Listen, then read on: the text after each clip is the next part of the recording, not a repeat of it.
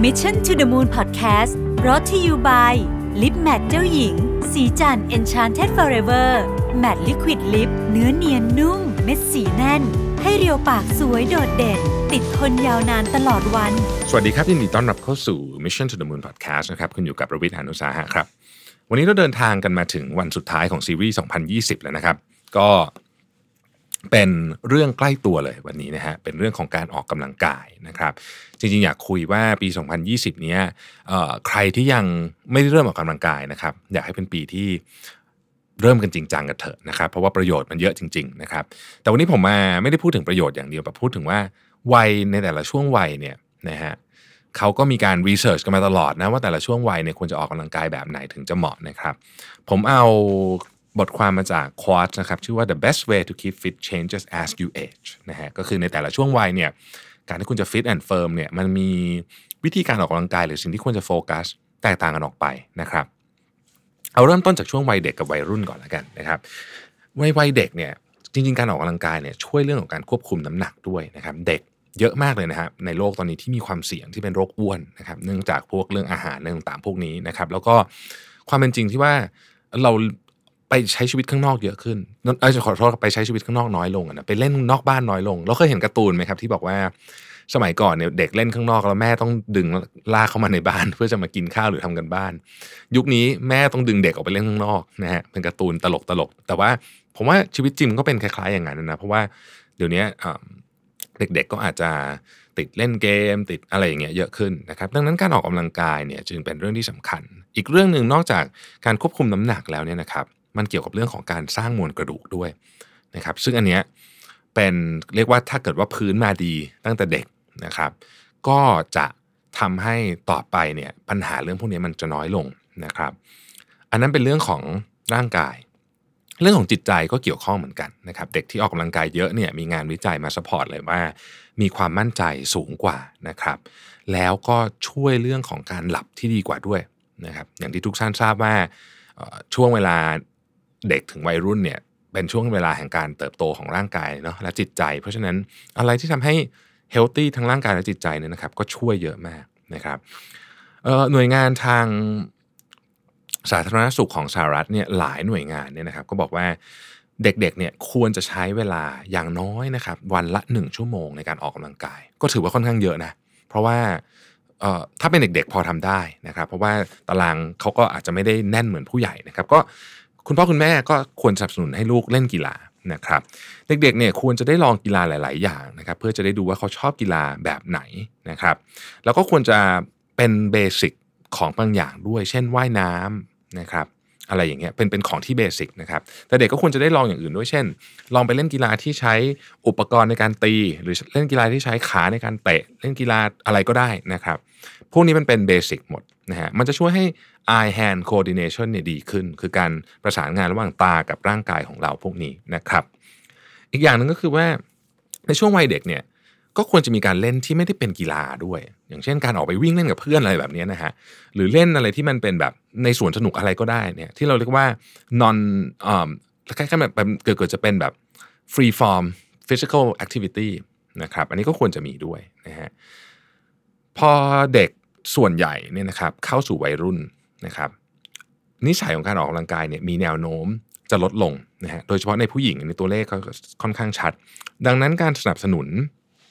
จากคุณพ่อคุณแม่เนี่ยจึงสำคัญมากเด็กที่ออกกำลังกายอย่างต่อเนื่องเนี่ยนะครับจะรู้สึกมั่นใจในตัวเองมากกว่านะครับโดยเฉพาะในยุคช่วงวัยรุ่นที่การห่วงภาพลักษณ์เนี่ยของตัวเองเนี่ยมันสำคัญมากจำเราตอนเด็กๆได้ไหมฮะช่วงที่เราวัยรุ่นเนี่ยเราโหแบบสิวขึ้นเม็ดนึงนี่ก็จะเป็นจะตายเนี่ยเป็นเรื่องใหญ่มากนะฮะผมไม่รุ่นนี้เด็กวัยรุ่นยุคนี้ยังเป็นอยู่แต่ยุคผมเนี่ยโอ้โหเรื่องใหญ่มากเพราะว่าช่วงนั้นมันเป็นช่วงที่เรากำลังค้นหาตัวเองและกำลังสร้างอัตลักษณ์ของตัวเองอยู่นะครับการออกกำลังกายเนี่ย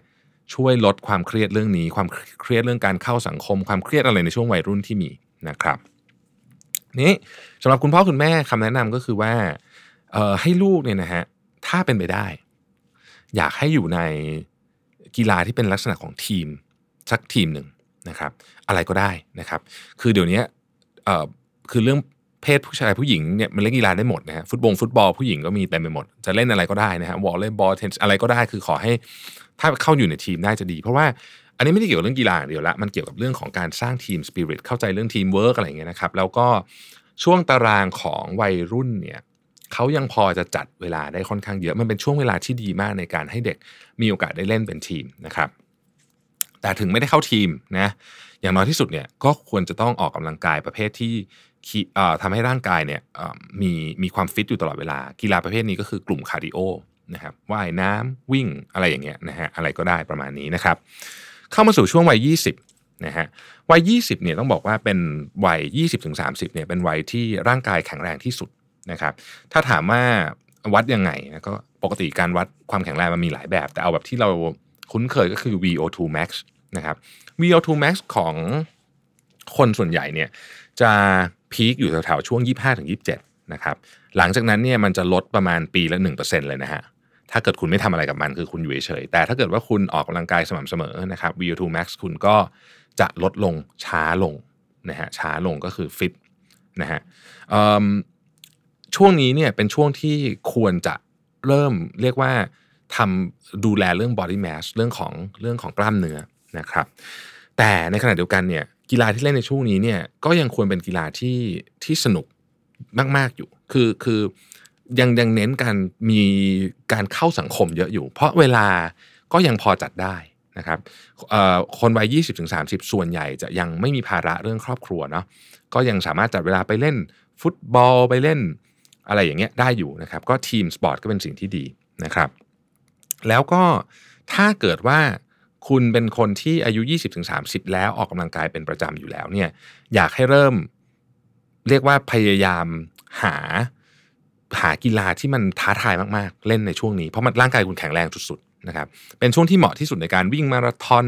เล่นไตรกีฬาอะไรก็ตามที่มันแบบโหดๆอ่ะวิ่ง100 โลอะไรพวกนี้นะฮะถ้าอยากจะไปแนวนี้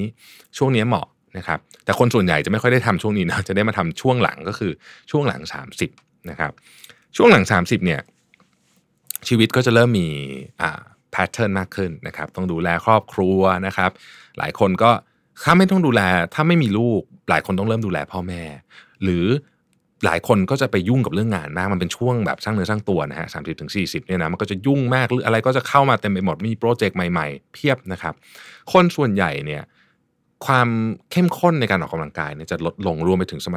รรถภาพของร่างกายด้วยนะครับดังนั้นเนี่ยถ้าเกิดว่าคุณเป็นแบบนี้ซึ่งคนส่วนใหญ่ก็เป็นแบบนี้เนี่ยอย่างน้อยที่สุดเนี่ยนะครับต้องพยายามหาเวลาออกกำลังกายให้ได้สัก3ครั้งต่อสัปดาห์คุณอาจจะเคยได้เล่นได้ทุกวันเลยนะฮะแต่น้อยที่สุดเนี่ยขอ3ครั้งต่อสัปดาห์หรือถ้าไม่ได้จริงๆเนี่ยนะครับออกกำลังกายสั้นๆก็ได้สิ่งที่เขาบอกเลยว่าในยุค 30-40 เนี่ยอยู่ต้อง work out smart ผมชอบคำนี้มากคือตอนช่วง20เนี่ยเราอาจจะไปไปเล่นกับไปฟุตบอลกับเพื่อนทีนึง3ชั่วโมงนะรวมเวลาคุยด้วยซะเยอะนะหรือไปฟิตเนสทีนึง 2-3 ชั่วโมงนะฮะก็คุยเฮฮาแต่ว่าเวลาแบบนั้นเนี่ยคุณไม่มีแล้วล่ะในวัย30เพราะฉะนั้นต้องมาโฟกัสในการออกกำลังกายที่ใช้เวลาน้อยนะครับนั่นก็คือฮิตนั่นเองนะครับ High Intensity Interval Training นะหลายท่านก็คงจะมีโอกาสได้ลองแบบนี้ถ้าเกิดว่ายังไม่เคยเล่นนะครับไปเปิด YouTube นะฮะแล้วก็เซิร์ชคำนี้ HIIT นะฮะเพียบนะอยากเล่นอะไรก็เล่น High Intensity Interval Training เนี่ยใช้เวลาไม่เยอะแต่ว่ามันจะทำให้ฮาร์ทเรทคุณสูงมากไปถึง80%กว่าอะไรเงี้ยนะครับทำได้หลายอย่างวิ่งสปรินต์ก็ได้นะครับปั่นจักรยานก็เป็นฮิตได้นะฮะหรือมันมีเยอะมากอะexercise ต่างๆใน YouTube ที่เขาสอนนะครับในที่เป็นฮิตเนี่ยนะฮะก็มันจะช่วยให้คุณยังคงความฟิตได้โดยใช้ระยะเวลาน้อยมากถ้าคุณเล่น HIIT เนี่ยจริงๆวันละ20นาทีก็พอละนะฮะซึ่งมันน้อยกว่าสมัยตอนอายุ20เยอะนะครับเขามีคำแนะนำเพิ่มนิดหนึ่งสำหรับสุภาพสตรีนะครับว่าจริงๆการออกกำลังกายเนี่ยจะช่วยให้ป้องกันโรคหลายอย่างที่คุณสุภาพสตรีมีความเสี่ยงที่จะเป็นด้วยนะครับแล้วก็เขาบอกว่าต้องควรออกกำลังกายให้หลากหลายมากขึ้นจริงๆ3อย่างอะเนาะคาร์ดิโอนะครับแล้วก็ strength training weight training เนี่ยนะฮะแล้วก็พวกของไอ้ที่มันกลุ่มเป็นยืดๆอะ stretch นะครับก็คือสมมุติว่าผมมีวิ่งยกเวทโยคะนะอะไรอย่างเงี้ยนะครับเป็นต้นก็ควรจะแบ่งเป็นแบบนั้นให้ได้คืออันเนี้ยเวลาไม่ต้องเยอะละขอความแบบ สม่ำเสมอ3สัปดาห์3ครั้งต่อสัปดาห์นะฮะ4ครั้งต่อสัปดาห์ใครทำได้เยอะกว่านั้นยอดเยี่ยมนะฮะเข้าสู่วัย40ฮะเนี่ยวัย40เนี่ยน้ำหนักจะเริ่มควบคุมยากเคยได้ยินคำพูดที่เขาบอกใช่ไหมครับว่าแค่มองเค้กเฉยๆยังไม่ต้องตักกินก็น้ำหนักขึ้นแล้วนะฮะมันเป็นอะไรแบบนั้นแหละนะครับคือการออกกำลังกายเนี่ยเป็นสิ่งที่ดีที่สุดที่จะทำให้เรายังรักษาสภาพร่างกายไว้ได้นะครับช่วงนี้ควรจะเพิ่มของ resistance exercise ชื่อตระกูล weight training เนี่ยให้เพิ่มขึ้นนิดหนึ่งนะครับเพราะว่ามันจะไปช่วยการลดการสะสมของแฟตนะฮะจริงๆต้องบอกว่าถ้าเกิดคุณไม่ทำอะไรเลยเนี่ยนะครับคุณสูญเสียมวลกล้ามเนื้อประมาณ 3-8% ต่อ10ปีนะฮะแต่ถ้าเกิดว่าคุณออกกำลังกายอย่างสม่ำเสมอเขามีการทดลองมาแล้วว่าการออกกำลังกายแบบ resistance training เนี่ย10 สัปดาห์ติดต่อกันเนี่ยนะครับจะช่วยให้คุณเนี่ยเพิ่มกล้ามเนื้อได้ 1.4 กิโลนะครับเพิ่มระบบmetabolism ที่มันจะแย่ลงในตอนนั้นนะได้ 7% นะครับแล้วก็ลดไขมันได้ 1.8 กิโลนะครับดังนั้นตอนนี้เนี่ยก็แนะนำว่าควรจะต้องมีโปรแกรมที่ชัดเจนนะครับหลายคนงานจะเริ่มยุ่งน้อยลงนะก็หาเวลาไปเวทเทรนนิ่งหรือถ้าไม่มีเวลาจริงๆเวทเทรนนิ่งที่บ้านก็ได้นะครับมันก็มีบอดี้เวทมีอะไรพวกเนี้ยนะฮะถ้าจะเอาสนุกผมแนะนำนะครับ TRX สนุกผมชอบนะฮะซื้อมาแล้วก็แขวนประตูบ้านเนี่ยนะฮะแล้วก็ซื้อไอ้แผ่นรองโยคะมาอันนึงแล้วก็เนี่ยแหละฮะไปเปิดเขามีคลิปสอนมีโอ้สารพัดท่าตอนนี้เขาบอกว่าเน้นท่าต้องถูกก่อนนะฮะ